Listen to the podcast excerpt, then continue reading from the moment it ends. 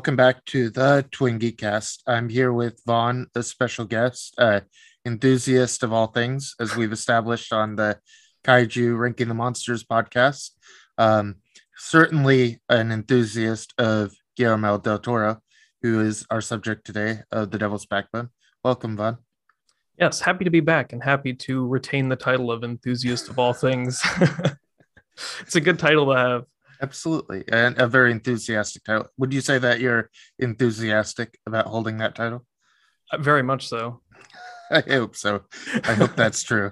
Um, and we're on the 137th episode. We've done a few of these things now, um, and the first time you've been on one of them. So I'm hoping you're also enthusiastic about that. Yes, definitely. Happy to be here. It'll be fun. We've got some uh, some fun stuff to talk about. Would you say that you're an enthusiast of Dune, Titane, and Nightstream as well? Uh, yeah, all of the above. Absolutely. I may be an enthusiast of these things as well. So, um, I'm glad we have a meeting of enthusiasm, and uh, we went and saw Dune together.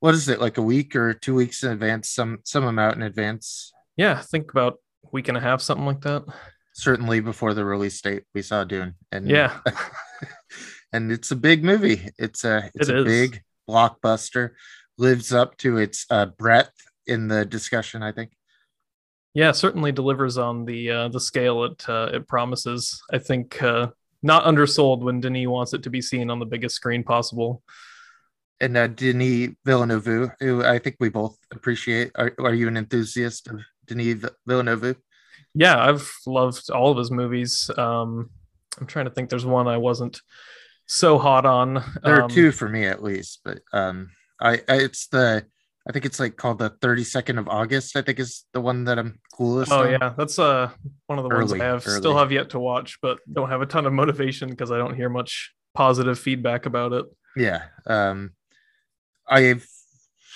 I mean, I'm pretty high on even the ones that uh, friends have some rust spots on. Um, I I liked Arrival as like a template of doing like an alien thing while he's also doing Blade Runner and fulfilling his Ridley Scott quota. Yeah. Um, I'm glad we got both sides of that coin for him. Definitely. I love both of those movies a lot. I feel like uh, Dune is pretty original, at least within his own works. Um, and it's original next to David Lynch's Dune, also which I haven't seen. I would like oh, to see it now okay. that I've seen uh, now that I've seen this version to get kind of a comparison. And I have seen um, Dune, which is a very good documentary. Jodorowsky's Dune is just absurdity. Like, uh, what would happen if you had all the parts of Dune and you could do anything you wanted? Like, he's grabbing Orson Welles. And, I know. I, I, he really tried everything, and yeah. we had like Bannon and some of the uh, um, alien people were were on board. So well, it's it's fascinating watching Denis Dune and just thinking about all of the designs and stuff. And yeah, they both came from the same work. Seems so crazy because those concepts are so wildly different. Yeah, I feel like Denis sticks pretty close to like a flattened desert, um, uh, like aesthetic. Um, uh, for me, a lot of the uh, movement and it comes through Hans Zimmer's score. Uh, I think a lot of the placement of the movie and like the setting and the transportation to a different world is a lot of Zimmer's creation for me. Yeah, I I thought Zimmer did a great job with the score. I think um was Jóhann Jóhannsson originally supposed to do the score um, so. before he passed away and then it got handed off to Zimmer and I feel like a lot of people were kind of tentative on that decision because some people are not fans, but I think this is really unique even within his body of work. Yeah, I think so. Uh, I mean, it, it is so transportative that sp- that score of Dune. Um, we may do a spoiler thing. Do you want to announce your spoiler show here? Is that something you're enthusiastic about doing? Yeah, absolutely. Okay. I would love to announce it here. um, what are you guys doing? Stephen and I are going to be doing a spoiler show. We're starting with No Time to Die, which we'll be recording here soon. I'm not sure when we're shooting for release wise, but just whenever there's new releases and we want to have uh, an in-depth discussion um, maybe not so enthusiastic about no time to die um, but we'll be doing that um, and yeah it'll be fun. We're our current working title is i'm thinking of spoiling things which i believe you brought us which i love. Well he started sending me uh, some of your guys ideas. I knew i needed to step in and uh, impart some boundaries here, maybe, or at least like a at least some creative wishes about it. He sent me a Hubble Bubble Spoil and Trouble as Well- one of the titles. he told me we needed a title and immediately i was i didn't know what to do because i am just truly terrible at titling things i think it's usually the longest part of my writing process when writing an article for the site is trying to come up with a good title I think you went with um. Uh, he sent me one of yours: spring, summer, fall, winter, and spoilers. so uh, I went right ahead, and I'm like, uh, well, I think you should call it uh, Salo or uh, 120 Days of Spoilers. He didn't go for that, so I went with the okay of spoiling things. it's a good one i'm i'm happy with we've where we've landed on that I'm excited for the show too. Um, I might step in occasionally if you guys let me on. Uh, maybe Of we course. can talk Dune or uh, whatever you guys talk about next. So yeah we've got uh, halloween kills here coming up that might be a, a fun one to discuss since we've just Yeah. recently gone through all of the halloweens which are mostly bad I think that's a really good idea because a lot of it is like banked in spoilers. Like Right. we have Jesse covering it on the site, who's covered all the Halloweens, but uh, he might not get into like spoiler territory with the, that review. So that's good. yeah That's a good fun fit. Um, yeah, so we might not get into like the full like breadth of Dune. We could leave an option there too for Dune to be an episode, but um, uh, without spoiling it, uh, I guess it you can't really spoil it because it. I was gonna say with such a cliffhanger, you know. it's a tough one to to spoil especially since it's i mean it's mostly set up there's no you know big dramatic twist or anything that's to be spoiled it's it's pretty methodical as far as its approach I mean, if you've read the book, then you'll know what I mean. If you haven't, you won't. But they get into the desert, and then it just kind of closes up. Um, I, I mean, it's half a movie technically. Right. I mean, that's like my big misgiving. Uh, despite like the obvious creative freedom and uh, doing such a big transportive world on a large budget, and the way this probably shouldn't have been made. Um, especially right now, it probably shouldn't come out. Um, it still feels like it needs a bigger audience than it will get. But yeah um yeah I, I feel like there's no proper way to spoil it he gets into the desert Right. paul gets to the desert and he meets uh zendaya's character and then the movie ends um yeah and that's definitely my biggest problem with it is it's a, an incredibly impressive movie just to watch you know just the sheer creation of it and how amazing it all looks and sounds but they can't it does feel like half a movie. They just can't get away from that. It's not a complete arc. It's like a check that can't be cashed right, Right. like it's i i love what's there. I'm leaning toward like a seven or eight in final review. We'll see at the uh start of next week but uh i like i said they should just call it due it's, it's clearly not done Yeah. I can't Half think of I can't think of anything else. It's such a unique situation for that movie to be in because I can't think of any other movie that's been adapted as half a book without a planned a planned succession to that. Yeah. You know, that it's up in the air is just crazy to me. I mean, surely there are ones that come out that are like, okay, we'll we'll go with what's next. But I mean, there's already usually some plan to carry it through. Like Villeneuve's out there saying he'll he'll take on the next Bond film. Like there's a possibility he goes and does something else, right? Like this might not happen. Right. And that's that's even my biggest fear is if even if it does get greenlit, you know, what's you know the scheduling and just it's such a huge movie with so many people you have to get together for something like that by the time it actually gets made and all finished up is anyone going to still be vying for that sequel to come out yeah. I mean, there's a there's a thing like I I want to see like Paul riding the worms or whatever. I want to see like the the riding in Dune or whatever happens there. right Um, I want to see more than the desert. I don't. I don't know what else there is in Dune. I haven't finished the book, so uh, I, maybe they're just in a desert the whole movie or the whole book. is that possible? it could be i don't i have not read it myself Okay. Uh, neither of us have read the book. Um, neither of us know what's coming either. So I I don't know like what half the book is relative to Right. the other half. So uh, I don't know. Um, my wife is uh, friends with uh, Herbert's granddaughter, so that's kind of cool. So maybe we'll send her uh, my piece or whatever. But um, it's cool to have like a family connection there with the family and that's very cool to see her enthusiasm. online. definitely curious like what the family thinks as far as it being a faithful adaptation and everything or at I least half a faithful adaptation my only insight is they're very happy with the Lynch version, and they all uh, love that one, which I thought was very interesting. Um, yeah, I, I do really wonder what they'll think of this one.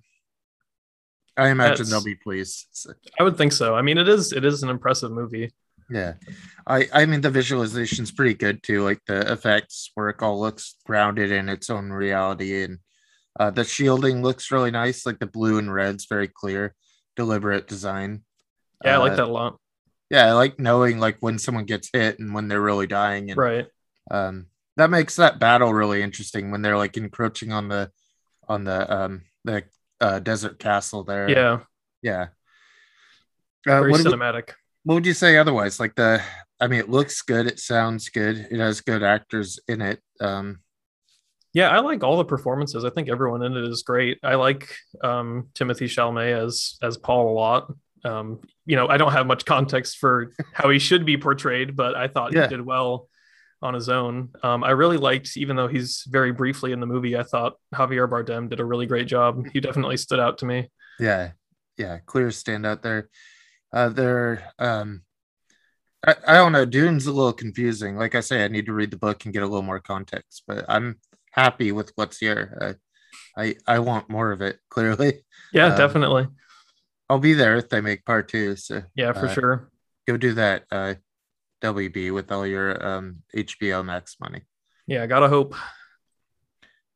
What if it's just like a release onto HBO Max? What if they Oh, that would be disappointing. or if they do it as a TV series? Um, I, I don't know where you'd go. Dune could have been a good like um Game of Thrones type thing. It feels like. Yeah, it definitely seems like it would be more suited to that where you would be getting more episodic because it feels episodic, but it's not also not designed that way. It's just very Yeah. confusing. I mean, it could be exciting because like you could do three seasons on like even the first book. It feels like it feels like there's such a dense text and dense world building there that uh, yeah. the movie's long, but but somehow it's still too short for me. Um, I, I don't know if that'll make sense, but there's I still need more at the end. No, I totally agree. I think that's kind of what it part of the struggle is it's clearly so much dense information. And even when you split it in half, there's a lot to be packed into that two and a half hours. And it's there's so much going on. It's hard that it's hard for it to get down into like the specifics of like the characterization. So you don't learn as much about the characters as you'd like to, at least their actual emotions or feelings as opposed to just what they are. Yeah. Um, I think you like it a little bit less than me. I think I'm very won over by movies that are like built off the score and feel like they're like wrapped around like a the idea of like a, a score moving the text. I am as well most of the time. And You are You too, know, yeah. I I mean I like Tenet, which a lot of people very much don't, but you know, I just appreciate everything about its creation. I think Hmm. with Dune, I just I have a very hard time with it feeling so incomplete Yeah. because it it does It feel very Yeah. incomplete. I but that said, I still want to see it again on an even bigger screen. So that's definitely to its credit, and maybe I'll appreciate it more on a rewatch. I really thought we were going to get like the IMAX screen there. I think No Time to Die was taking them up for the day, but uh, I know it was so strange. I thought even the our strange screening time of 2 p.m. would mean they would open up a big screen, but I guess not. I was walking out, like going to the bathroom during a middle of the movie, and uh, these old guys were like fumbling their way out of No Time to Die, and they looked like the the oldest, most tired people I've ever seen come out of a movie. Like they looked like they had just met like total exhaustion, and uh, they were like, uh, "So what's the benefit of an IMAX screen?" They're like, "I don't know. Uh, it's a it's a different kind of screen." And the guy's like, "Oh, the music must be better." So uh, Uh, that's what was used. on the screen. Partially true. yeah, uh, Getting some there. of it may be true. Um, I do prefer like a at this point like a Dolby with like the the Dolby uh music. Yeah, Dolby's that definitely yeah. my preference most of the time as well. But I'll see I'll see stuff in IMAX when I get the opportunity. It's just always a fun Sure. experience. Yeah. Um, and not everywhere has the real IMAX screens. I think our only one is the Science Center. Yeah, like a that's- true IMAX screen yeah. is yeah. It's like a little hard to find. So a lot of times you're paying premium for just a, a slightly larger stre- Right. screen, honestly, without uh, you know, a little bit higher definition possibly, but yeah. Um, I'd rather have seen Dune that way myself. yeah, definitely. And I don't know if like the science center is that open yet because uh Yeah, I'm not sure if it's if it's uh, available again to go over to that theater. Because we've done like Frozen 2 screeners there. I mean, it, it is possible to see things there, but uh, maybe one day. it's an interesting movie to choose to put in IMAX. It is, yeah. Um, yeah, I I feel good about Dune. Maybe less good than when I walked out of it, but uh, I I mean I've had time to kind of linger on my thoughts and want a yeah. little bit more from it than than what we really got. I'm definitely optimistic about it as a whole. You know, if it does get yeah. made, I think it'll be it'll be really I don't know what the word monumental is just far as a cinematic achievement, but without that second half, it it's just strange for now.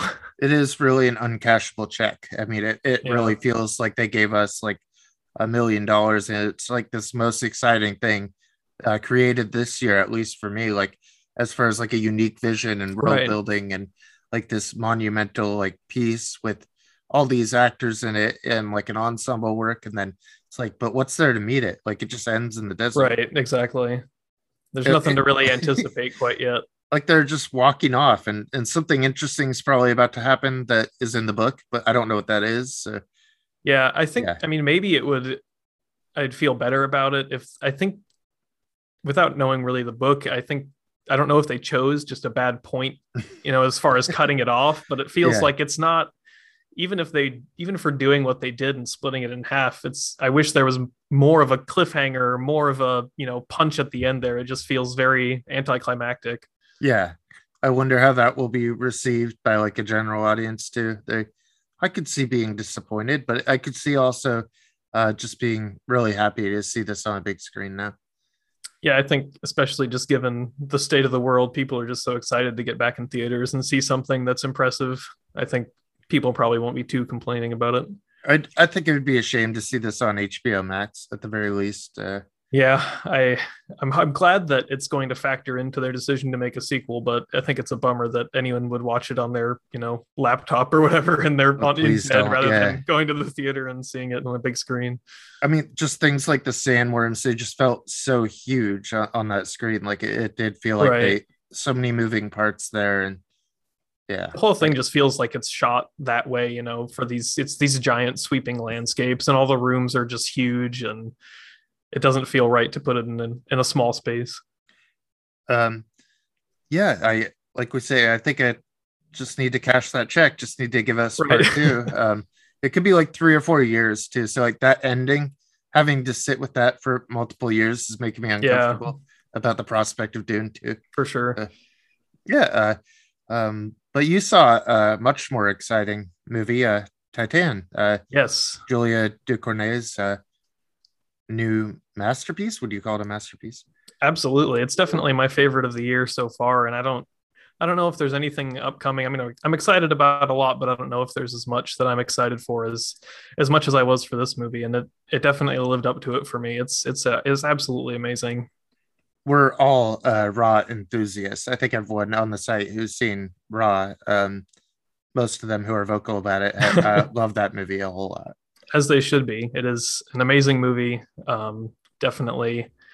I mean, amazing for an, a debut, even just yeah. such a wild and great ride. And this totally does such a great job of following that up, you know, in equal measure as far as the just the insanity and violence of it, but also how gentle and nice it is, you know. Is it just gentle and nice? I, I, how is it gentle and nice? I mean, it's similarly to Raw, where it's kind of got that it's very violent subject matter, but it's got that tender thought behind it that's very considerate towards its protagonist. Yeah, um, Raw has such a great empathy for its characters, right. despite yeah, their situation and what it puts them through. It's so extremely empathetic, and um, I will say could only be shot by a woman, but Raw should have been. I mean, Raw could have only come from Julia de Ducournau, so right, nobody else yeah. should have made that movie. I think Titane totally follows up on that philosophy in such a good way. Um, and you know, similar ideas, but also a lot of new ideas that I think are just really great and are clearly, from what I've seen so far, just really resounding with with the audience, which is just awesome to see. Absolutely, um, I'm excited to see it. I, I have Raw's uh, 10 out of 10 film, and you've given this one 10 out of 10 on the site. Uh, there's been like an influence of David Cronenberg's Crash lately that I I see resounding through some new movies. Would you say this is right in line with that? Yeah, I think it's definitely. I mean, it's got the same, the similar inflections. You know, that kind of melding of flesh and steel, and it does it very interestingly. Where it definitely has those influences, but it also feels so original and and novel. I just really appreciate everything about that that influence and the direction she takes with it. So what's Titane about? Like the the real like glimpses, like the log lines of it have been really confusing for me. I mean, is it confusing? It's I mean, I I couldn't even it's hard to even succinctly say what say it's about. Yeah. about. You know, I got home and my wife asked me what it was about because she didn't really know and I was like I just saw it and I really couldn't tell you. It's just there's so much going on, but it also mm. like all of it feels so important to the experience that you don't want to like spoil it. Um so essentially this the the main character this girl alexia gets in a car accident when she's young and hits her head in the accident and so she gets a titanium plate put in her head and it seems to create this sort of fixation for her with cars no. that kind of evolves into uh, into violence. And the first half of the movie is plays out really. It's a lot like just kind of a slasher, but you know, like a very interesting French slasher that's very unique. Um, but then it turns into something totally different, kind of about gender identity and mm-hmm. you know being loved. And it's very interesting to have those two things put together and blended together so well. I've heard her put into like the new French extremity movement and uh, that kind that's um, a little bit more transgressive French films that are modern and um, uh, going into uh, something like body horror in her two movies.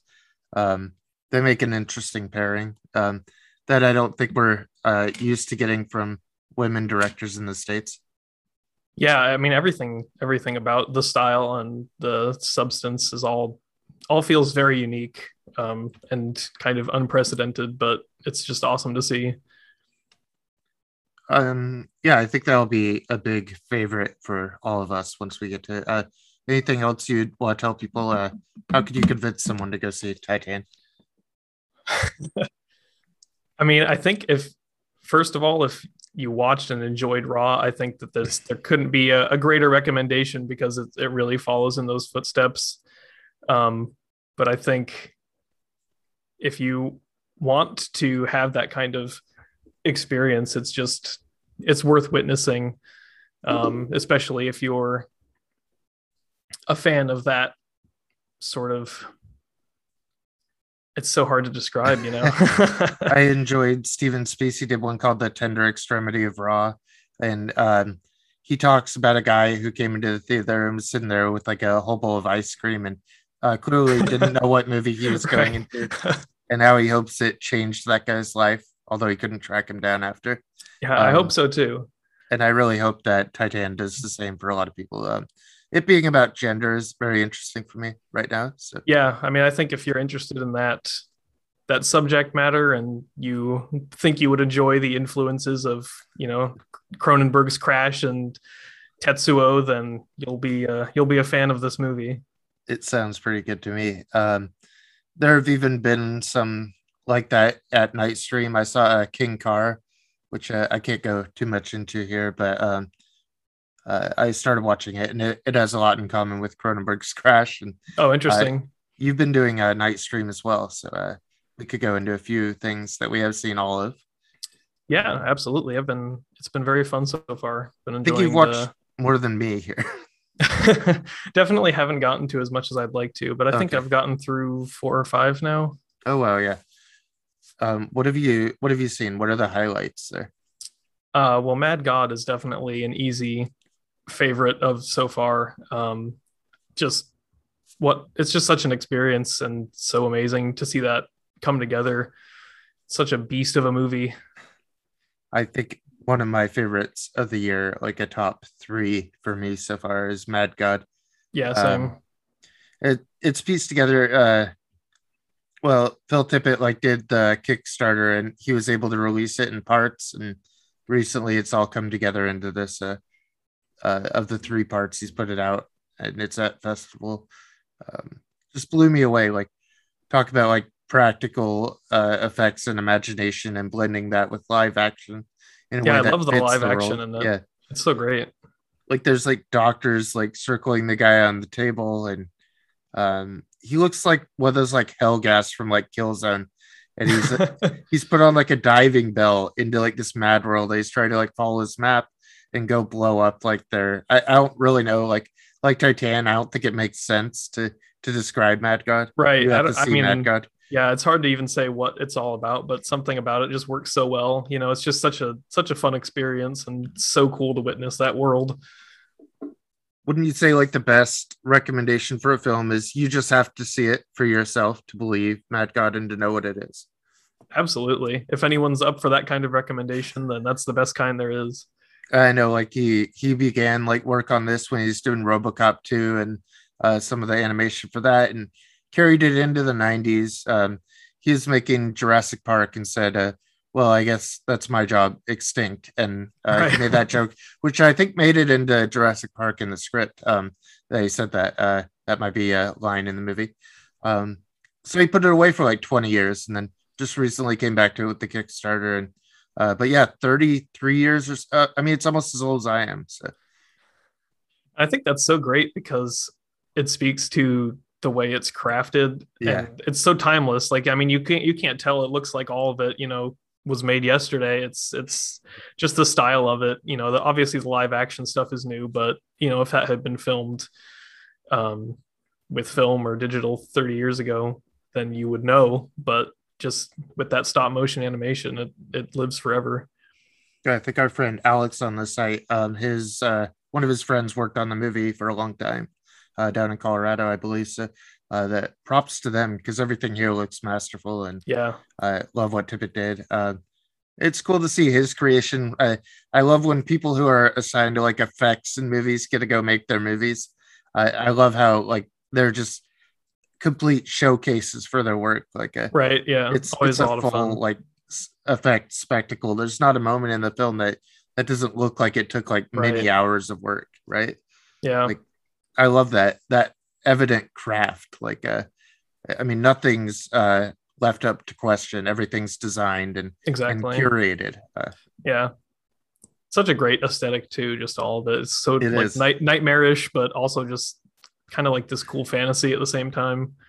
He's like walking into like this hellish world, and like the the soldiers are like seated in chairs. It's like they all have enemas. They're they're just like pouring like waterfalls of liquid. It's like the grossest like intro to so a world, gross. right? Like everything about it's just sickening and grotesque and beautiful. But yeah, highest recommendation for me. Definitely. Uh, what else have you been watching? What have you liked um, so far? I think I've seen a few things from other festivals as well. Uh, Poser's a good. Uh, did you get to Poser yet? Uh, I did not get to Poser okay. yet. Well, that's about a girl who starts a podcast and what it means to be like outside of a social circle and like the danger of infringing and uh, copying someone's personality. And oh, um, gotcha. Yeah, Poser is a really cool thing. Uh, I guess everything else I've seen is from other festivals yet. So I have my weekend set aside to get to a few right. new things.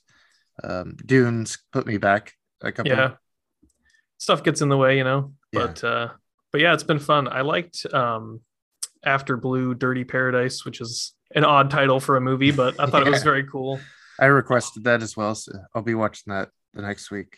Yeah, it's the first thing I've seen from that director, Bertrand Mandico. Um, but I really like the style. He has this uh, whole thing he's created, the Incoherence Manifesto, which is sort of his mantra for filmmaking. And with that context, I think the movie is is really awesome just to kind of let the whole experience take you. And it's just this crazy creation. You know, that's kind of the the theme, I guess, of the last few movies is they're just very atmospheric and, and cool to witness. I I looked at his website for like that uh the manifesto and everything after you quoted in your review. it's like bright green, like neon on a, a white background. Oh, good. Very legible. And uh, what you quoted to be incoherent means to have faith in cinema. It means to have a romantic approach, unformatted, free, disturbed, and dreamlike, cinegenic, and epic narration. Incoherence, that's an absence of cynicism, but not irony. It's embracing the genre without penetrating it. Such a such a good way to put it. I know, I love that. Yeah, totally. um, it totally works, especially for that movie. It really shines through. It's it's so awesome. I'm really interested in that in any form of incoherence and uh, irrationality. I like the irrational mind explored in the movies more than uh, you know the ego. Right. um, well, uh, uh, did you get to Alien on stage yet? I've not gotten to Alien on stage yet. I would definitely love to though. I'm super excited to watch it. Yeah, we're planning uh, eventually. Personally, you live in Washington too, and we go to some movies together. So uh, we should get together, watch some Aliens uh, before long. Definitely need to do that. that's uh definitely on our list uh and i like watching what someone does with something like alien who's just like a set of like dorset uh, bus drivers in england and um, they just love the craft so much Right. it's like one of those things of course not as like crafted as mad god but Yeah. it's one of those things where you're just appreciating someone's effort right like uh even if they're just like stagehands or like bus drivers that that have a a workshop in the back and they're just putting all their free time into this project much more love evident than in some big movies Right. Kind of like when you watch like a Hollywood movie, you know, like Who Killed Captain, Captain Alex, where it's just like yeah they're so passionate about it, you can't not appreciate it. It's just so much fun. yeah i i mean i love those movies too uh, crazy world was a good one from from like that subset uh last year i think i'd recommend crazy world and who killed captain alex above almost any hollywood blockbuster Yeah. Just that when when that passion comes through, it's hard to hard to not enjoy it.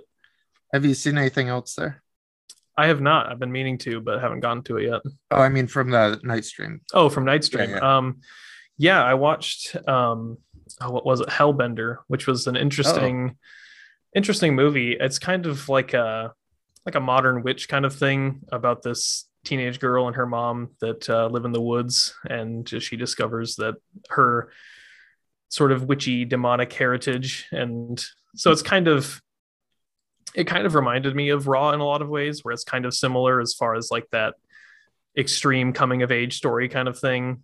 Um, and I think it, it works similarly well, not quite as well as much as I love Raw, but um, I like it a lot. It's kind of kind of some some fun punk inflections too. Um, so it's just kind of a fun a fun movie that I enjoyed.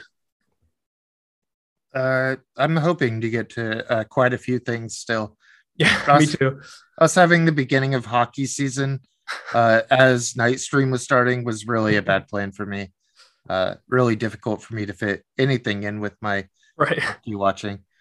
As you can tell, I'm already sweatered up, ready for tonight. Uh, my mind's already in the hockey game. Who are we playing tonight?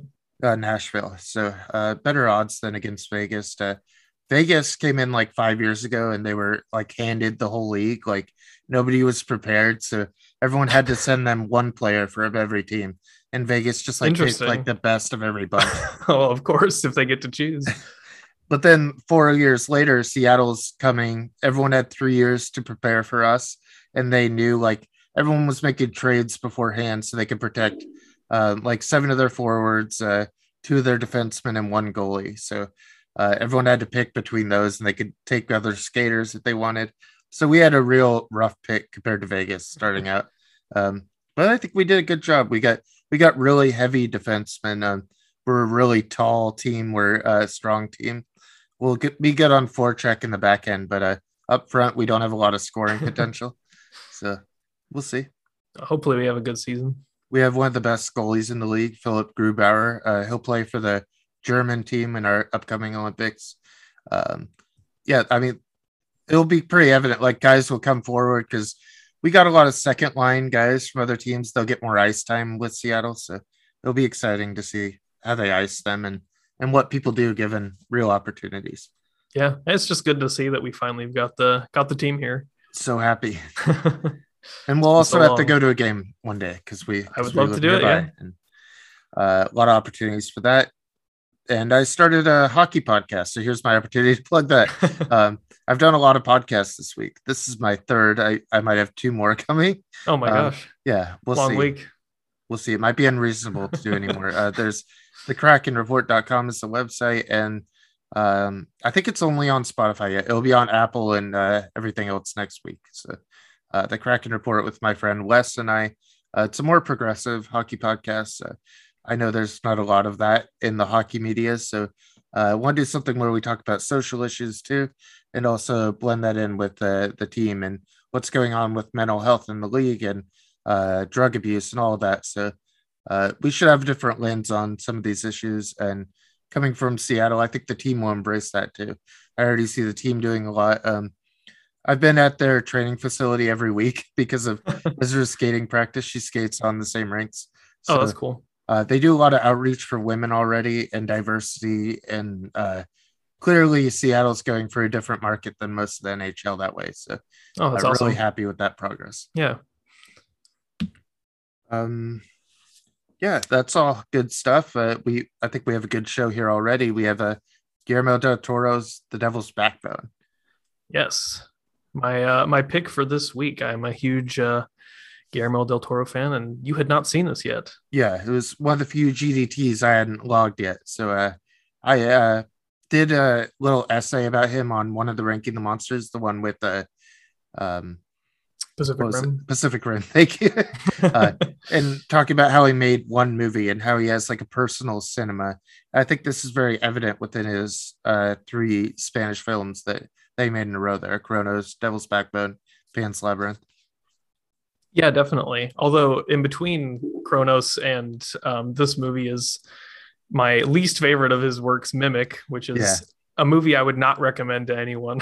it may be my only one left that I've never seen Mimic. So yeah, it's it's not not great. Even okay. for uh, even for just a fun GDT monster movie, doesn't do much for me. And it's funny because we do talk about this bulk of three, like they all just happened in succession. Everyone forgets Mimic was in there. Um, as they should. The yeah. Cronos, Cronos, Devil's Backbone, and Pan's Labyrinth are a much better trio than including Mimic in there. um, I, I mean, like the the Del Toro of it all is pretty self evident. You could feel his framing. You could feel his love for things. Uh, you could feel his intention of social messaging too. I bet we'll get into all those things here. Yeah, absolutely. I just I I love this movie. I mean, I just love his style, and I think this is such a great showcase of it.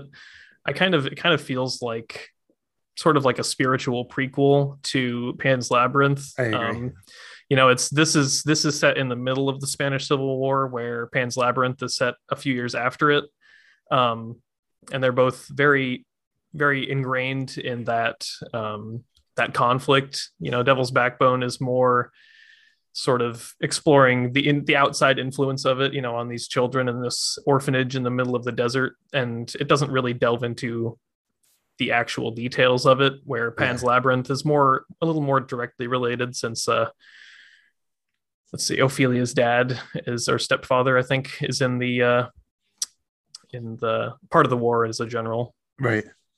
This one is about a boy Carlos who comes into this orphanage in the middle of the Spanish War, and he's um kind of haunted by a ghost there that's expressed through like this uh, fallen bomb that's unexploded in the middle of the courtyard, which is a really beautiful poetic image. Yeah, I love that. It's just so great. It's very, very GDT. Just the way the whole. It's such a small set. You know, it's just yeah. this orphanage. It doesn't. It, there's one it scene where leave, it goes outside it? of that. It does. Um. Yeah. Um. What's his name? The the guy, the head of the orphanage, leaves at mm. one point, um, and he has to see some some people getting killed. Yeah. yeah um, outside the outside the orphanage. Um, but that's the only time, and that that set piece is just so beautiful with that that bomb there in the middle. It's very haunting and evocative of that that wartime. Yeah, I mean, it shows the. I think it's showing like the conflict of war on the people outside of it too. Yeah, like they're uh, on like the people who run the orphanage are on the side of the Republicans in the war, and they fought for them or whatever, but they're uh, holding gold that uh, belongs to someone else or something. And there's like a lot of like children and how they get wrapped into war and like the casualty of war on young kids and uh, a lot of heartbreaking stuff in there. Uh, but also a very poetic beautiful ghost story that loves its monsters the way gdt does. Yeah i love that. I love the way that you know these movies they're you know they're horror movies and he has that that horror influence with these these creatures. And i love the design of uh, santi the ghost but it doesn't it doesn't make him the antagonist. You know he's not you know he's just more of a tortured soul that's been abandoned and sort of a, a casualty of the war where the real antagonist of the film is their not sure what to what to call him he's kind of a he works at the orphanage right. Um, something like a headmaster i don't know the right word for what he does there yeah but yeah. um jacinto is is sort of their their evil overlord that is mm-hmm. sort of abusive to these children and very greedy and affected by the war and i i like the the way that he's the antagonist and you very much want to hate him but i think the movie also does a good job of making you sympathetic. You know he was he also grew up in that orphanage and it's clear that sort of what happened to him is also a result of everything that's happening around him and the horrors of war in that way. Yeah i mean it's really about like the fallout of war and and what it does to right. shape people and uh, all the casualties really and I love like the poetic image of an unexploded bomb. Like there's there's so much potential violence right in the center of this yeah. children's orphanage. Like something could go wrong and they'd just all blow up. I right. Mean, there's, there's that like lingering tension there. I, I love like the scene where he has the table and the music playing and uh, he's right by the bomb and um, it kind of frames that like in the halls. I, I love that it's uh, very orange and like sticky during the day and it it shows like entrapment and and how they're all like stuck in there. But then the nighttime scenes are like blue green and uh, that love of color of GDT comes through. Yeah, the colors is really I love that color work and the Criterion restoration just is really beautiful. That's um, gorgeous. Yeah, I love that. It is very isolated, you know, the the, the yeah. orphanage is just there's nothing around it for miles. You can't see anything on the horizon. It's very disconnected and there's it feels very hopeless, you know, them all stuck out there, just kind of barely getting by and surviving. Yeah, it doesn't feel like there's much hope beyond the survival. Um, it feels like a giant trap for whoever's stuck in it. Right. And I like that it's kind of feels emblematic of it all that it kind of barely gets by and runs on um, I wish I could remember his name that uh, that main caretaker mm-hmm. um, but you know he sells this sort of superstitious liquid that's used as a preservative for these abandoned deformed children and it's so it's so like kind of like that perfect metaphor and it's a little yeah. obvious but it also works so well just because of that gdt style and he calls it like the devil's backbone and it's just like that that little embryonic thing stuck in yeah. a jar with the oranges liquid again like the orange of entrapment that's like yeah. going on around there it feels like the whole camp is surrounded in that liquid when it right. becomes so orange outside. Yeah. It feels like they're almost drowning in the liquid. Then at night they have the blueness and the escape. And um, there's like themes of drowning too. So there's a feeling of drowning at night and then drowning in the liquid in day. Yeah, all those set pieces are so great. That whole sort of basement area with that um, sort of well or pool, whatever you want to call that, you know, is such a great set piece. Um, that they kind of keep returning to. And those drowning sequences are beautiful and terrifying at the same time you know? I think that's i think that's it too that it is always beautiful and terrifying. Yeah. Uh, there's the I'm, I'm counting it as a horror movie although it, it doesn't always have like elements of horror in it.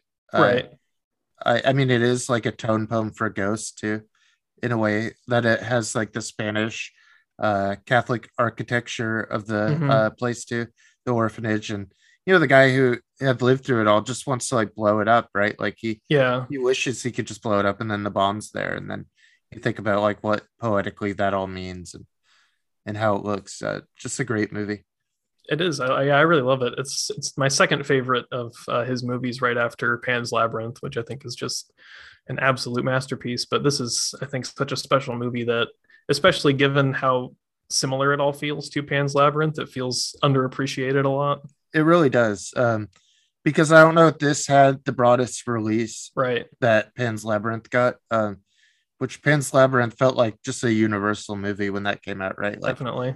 That was uh just monoculture at that point. Um, I don't feel like this was monocultural at the time it came out, right?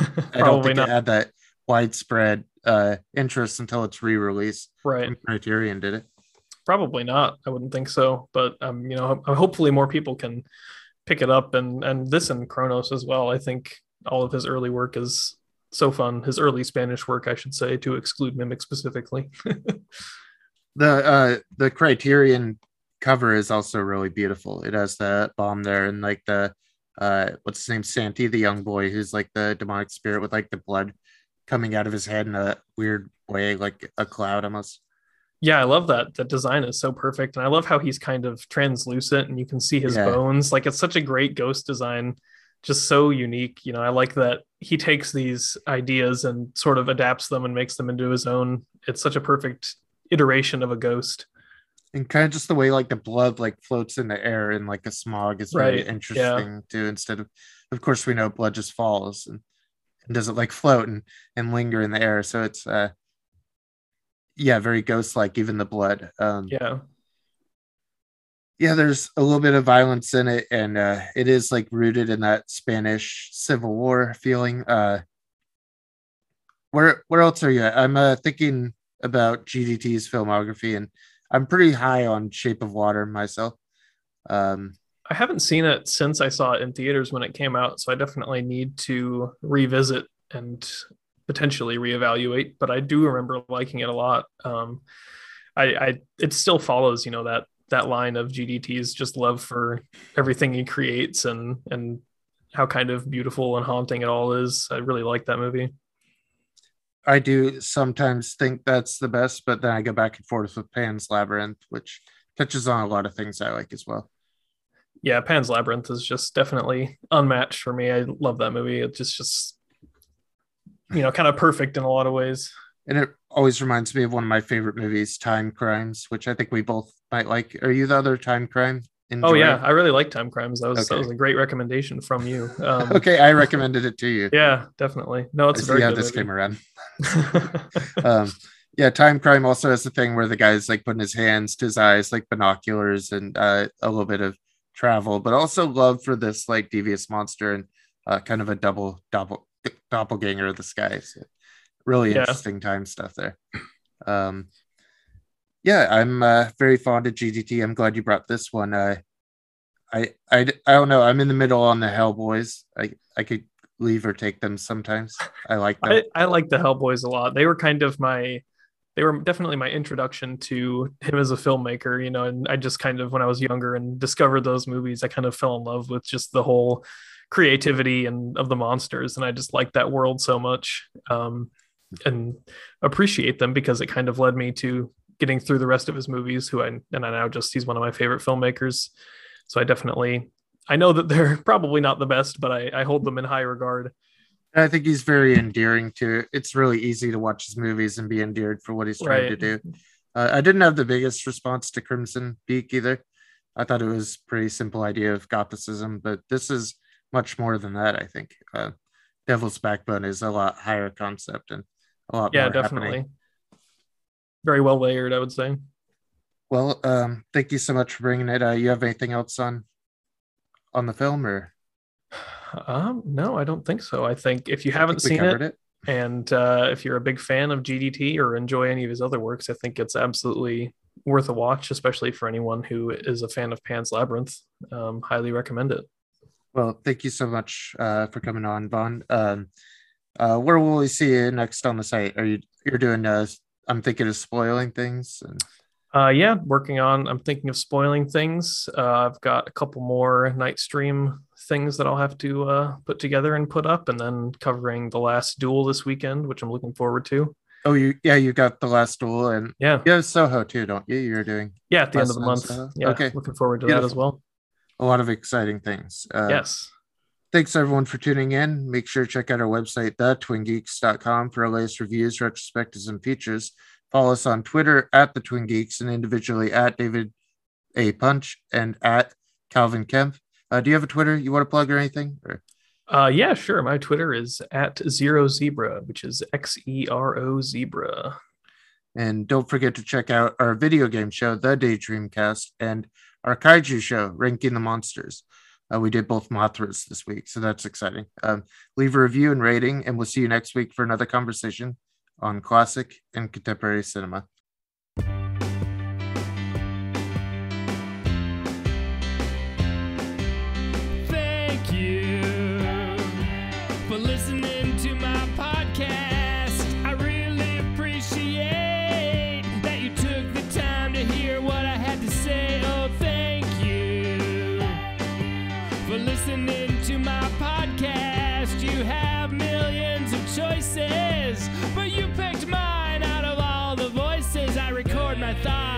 Conversations and I post them online for entertainment. It's nice to know at least you listen to the show because it's quite the possibility that nobody is listening to me in this modern world. Things have changed, everybody's entertaining. Who's being entertained? Thank you for listening